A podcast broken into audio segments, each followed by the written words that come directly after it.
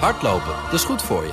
En Nationale Nederlanden helpt je daar graag bij. Bijvoorbeeld met onze digitale NN Running Coach... die antwoord geeft op al je hardloopvragen. Dus, kom ook in beweging. Onze support heb je. Kijk op nn.nl slash hardlopen.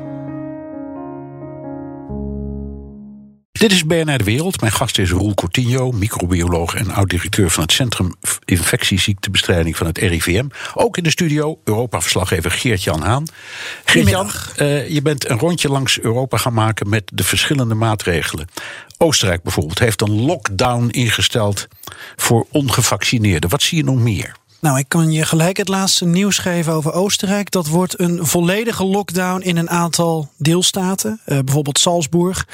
Want daar hebben ze door dat het uh, blijkbaar uh, niet goed genoeg is. En het ook nog eens tot heel veel discussie in de maatschappij leidt. En ze hebben echt iets nodig. en ze trekken nu aan de, aan de allerzwaarste noodrem. Dit zou ook nog wel eens wat voor Europa kunnen betekenen. Want er zijn grenzen. Bijvoorbeeld met Beieren, met Duitsland. En daar wordt later vandaag meer over bekend. Ja, staat Schengen hiermee wederom onder druk, zoals dat vorig jaar bij die eerste lockdown ineens op het spel werd gezet? Dat is een hele grote vraag voor Europa, want anderhalf jaar lang hebben we eigenlijk niet met elkaar gediscussieerd over willen we dat nog een keer en onder welke voorwaarden. Ja. Worden beslissingen van overheden in het algemeen dan misschien zo, als je door Europa kijkt, domweg geslikt? Dat is deels afwachten voor deze golf. En ik ben ook wel benieuwd hoe meneer Coutinho daarnaar kijkt. Maar, uh, en deels afwachten omdat bijvoorbeeld in België gaat nu een soort uh, thuiswerkplicht in werking dan moet je vier of vijf dagen in de week echt in je kantoortje thuis zitten. Nou, uh, benieuwd of de Belgen zich daaraan houden. Die hebben natuurlijk ook die mondkapjes nu weer heel ver doorgevoerd. Hetzelfde voor de Fransen.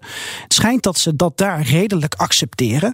Maar goed, in België zeggen ze ook: ja, ongevaccineerd zorgpersoneel, um, dat zouden we op termijn mogen ontslaan.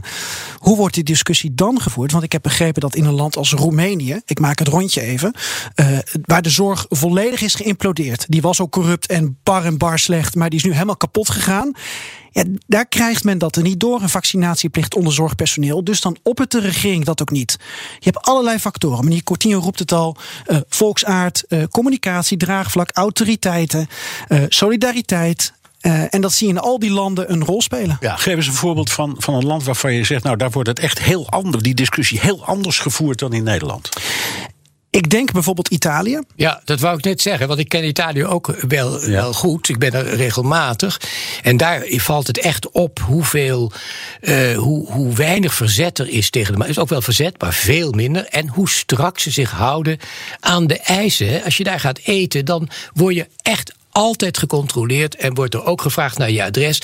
Nou, ik ben echt geen uh, restaurant- of, of caféganger, maar het is me al twee keer overkomen dat ik dan denk: God, niemand controleert dit. Nee. En dan vraag je wat en zeggen ze: Nou, nee, we geloven het wel. Dan denk ik: Ja, dat is toch wel heel erg nee. raar. Ja, ik heb begrepen dat uh, uh, waar wij in Nederland, wij burgers eigenlijk wensen dat het kabinet naar ons luistert om vervolgens dus een nieuw coronabeleid te implementeren voor de korte termijn, om daarna weer te, te morrelen over willen, willen een inloopuurtje voor de horeca. Ja, ga weg. Dat in Italië daar volgen ze vrij trouw de lijn van Mario Draghi. En daarna kijken ze, want dat zijn Italianen, nou, waar kunnen we nog een beetje aan morrelen? Maar als er autoriteit en gezag is, dan wordt het opgevolgd. Ja, ja. ja. Ik was net in Frankrijk, daar geldt een beetje hetzelfde. Maar dat, dat, ik vind Italië en, en Frankrijk allebei iets meer het karakter hebben. Ja, het is het foute woord, maar toch meer, iets meer een politiestaat dan bijvoorbeeld in ons zeer liberale Nederland. Waar, waar gezag toch altijd met een korreltje zout wordt. Volgens mij hoor je van alle andere Europeanen dat qua, qua handhaving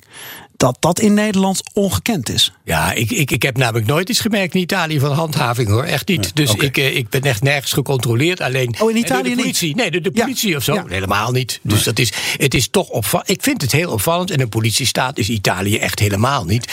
En met heel veel dingen houden ze zich helemaal niet aan het gezag hoor. Okay. Nee, dan, maar we hebben het niet over belastingen, maar over volksgezondheid. Uh, Geert-Jan, hoe staat de Euro Europese Commissie nou in deze hele kwestie? Ja, die voelen zich weer uh, voor het blok gezet. Um, het parlement ook. Uh, want alle lidstaten, uh, nou ja, ik zei het net al, mogelijk staat Schengen wederom onder druk. Alle lidstaten doen maar wat. Iedereen uh, probeert zelf weer het wiel uit te vinden, weinig naar elkaar te kijken. En het Europese Commissie zal toch iets moeten met die QR-code. Die is ooit bedacht als reisbewijs. Wilde Griekenland dat we weer op vakantie zouden gaan. Nou, nu kom je eigenlijk nergens meer binnen zonder QR-code. Ja. Dat is echt een magische tool geworden. En de Europese Commissie gaat nu toch waarschijnlijk uh, moet gaan controleren en toetsen of lidstaten zich hiermee ook aan de wet houden. Want uh, het is echt een verregaande maatregel. En is er wel een wettelijke basis om overal, voor alles, bijvoorbeeld een QR-code in te voeren? Er zijn Europarlementariërs die dat wagen te betwijfelen. Ja, ja, ja dat is waar. Nog één ding. Vanaf 15 uh, december moet iedereen die naar Frankrijk gaat ook een booster hebben gehad. Dat is ook ja, ja voor 65-plussers, ja, toch? Nou ja, dat is bijna iedereen. Ja. Maar het is toch een, het is toch een enorme uh, lappendeken. En ik vraag me dus uh, ter afronding heel erg af... of meneer Coutinho dat weet, dat paniekvoetbal... want zo komt het op mij over... is dat nou normaal bij een pandemie? Of zou je ook kunnen stellen... we hadden toch een deel van dit beleid... van tevoren met elkaar al kunnen uittekenen? Ik vind het geen paniekvoetbal. Het is meer dat, uh, dat je eigenlijk de worsteling ziet van een politiek... die een aantal onprettige maatregelen eigenlijk moet nemen. waarvan ze weten dat er weerstand is. En hoe doe je dat dan? Dat is het hele, dat is het hele lastige. Ja, en daar moet je dan dus, wat ik al zeg, inspirerend leiderschap voor hebben. En dat is heel erg moeilijk. En, maar dat is, dat, dat is waar het om gaat in een crisis. Ja, ik, uh, er is natuurlijk niet één antwoord. Maar wat van begin af aan is gezegd door iedere deskundige is.